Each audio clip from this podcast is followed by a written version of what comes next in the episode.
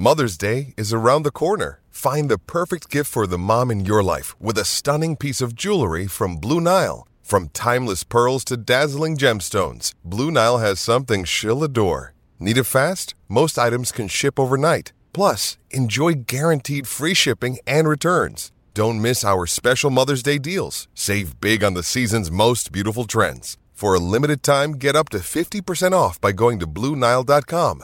That's BlueNile.com. Marty Simon from the Valley joins us now here on Giddy Up for a track update. Good morning to you, Marty. Welcome back.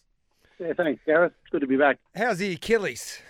No, it's slowly getting better. I'm Yes. walking around now. I've got the boot off, but uh, it's still a long recovery. I've got about another 12 weeks of rehab to get it back to a condition where I can actually walk normally. All right, mate. We wish you the best of luck. So you'll be right for the start of pre-season then? Is that what you're telling us? Uh, I think pre-season's well and truly dusted, mate. That's it. um, geez, you must be happy with the sun coming out. I know there's been a little bit of rain around uh, the last 24 hours, and it was a rough night last night in Melbourne. But um, there was been a bit of sun the last week. You're looking forward to what uh, the Valley can produce there tomorrow? Yeah, the track was well and truly um, dried out yesterday after that wind. I mean, we've had some really strong winds over the last couple of days. It was probably very close to a good three. And then we did get that five mil overnight, which was very welcome. Um, if I didn't get that, I was going to water this morning, but I've decided not to water. So we're in the good four range now. But it's going to be a cool day today and a cool day tomorrow with the chance of a few showers today. So hopefully it'll hold in that good four range. But I do expect this track to get to a good three at some stage tomorrow. So the rail is back into the true, and I think where, where do you think does the Valley play best, um, rail three or rail true in your eyes? Oh, I personally think three. Yeah. Um, It just gives every horse a chance. When it's in the true, um, it does chop out a bit as the day progresses, and they do get off the rail a bit later on. But um, like I said, I've been being off. It's been a bit hard for me sitting there listening, watching racing.com and listening to the radio. We've had a fair bit of criticism over the last few weeks, but Mhm. I find that the Valley's one of those tracks that always has been reasonably leaderish, being that it has a short straight. And, you know, you need to get on your bike early, you know, here, especially going around a turn to make your run. And a lot of, I think a lot of the jockeys haven't been doing that lately. And in saying that, probably the better horses have been winning the races. And, yeah, it's probably very hard to sit back at home and, you know, watch and hear the criticism of the track when I know that my staff and myself do a hell of a lot of work to try and present this track in the best condition we can every meeting. But um, in saying that, the track's in great order. It's very healthy. Got a really good root system. You know, it's in that good range at the moment. Excuse me, but I expect it to um, race a lot better tomorrow. What about the wind conditions, mate? Uh, Will they play a factor?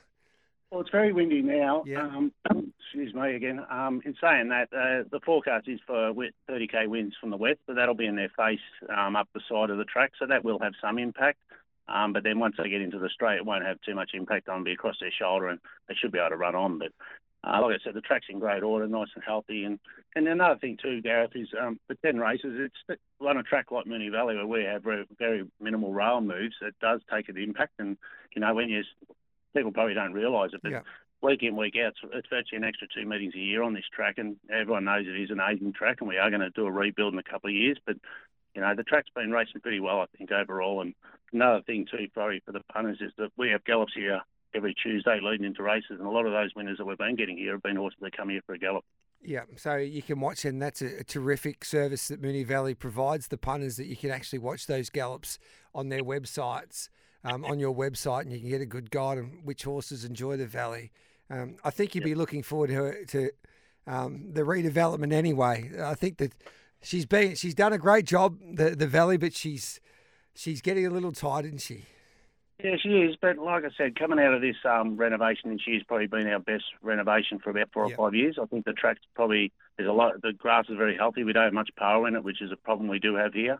And like I said, it is racing. It'll start to race better in the next couple of weeks. And we always do struggle coming out of winter. And I think Tony and the boys did a good job for those first couple of meetings. And I, I know in the first meeting, Tony said it would be leaderish, and it was. Yeah. But then I think it raced pretty good the week after. And then last week, I think it was just the better horses won on the day. So, you know, there's a lot of components to a race, and it's not just the track.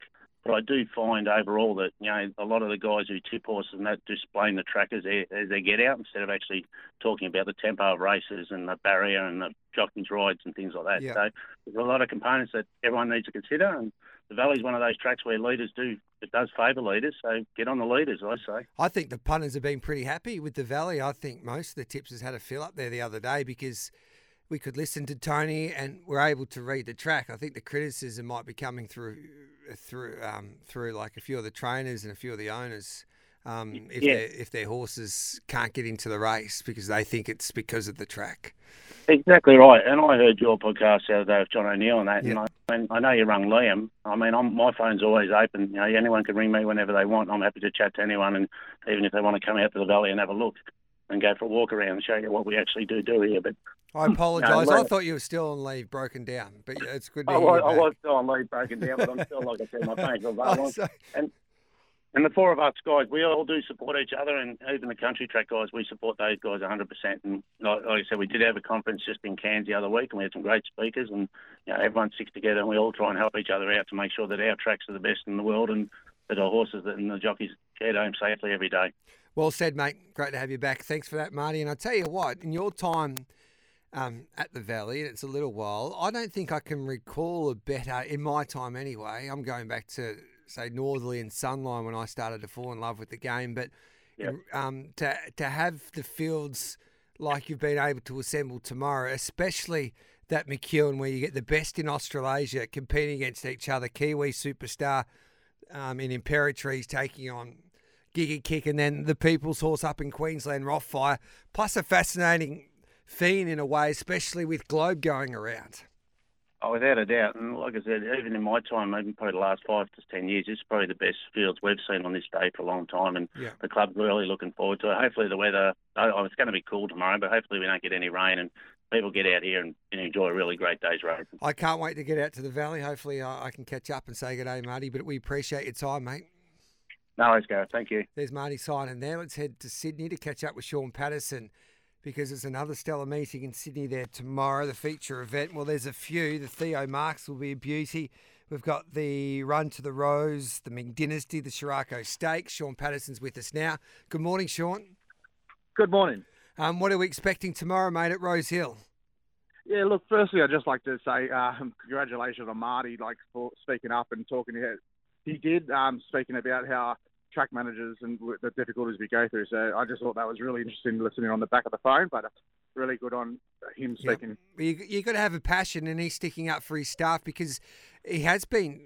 And to be honest, Sean, and, and it's a tough game as you well know, but Moonee Valley has been criticised by um, industry participants basically with the way that the the track's been playing. But there is a story behind why the track's been playing like that, and I feel for the. the the job or sometimes for the, the, the Moonee Valley Racing Club because it's not an easy job that Marty Simon and um, Tony Salisbury have got. It's a it's a track that's been around for a long time, and um, they do race a lot. So it's a it's a it's a battle that they face each and every season. But it's a game that everybody, I guess, has uh, to be valued. And um, yeah, it uh, it can be a tough game from from time to time.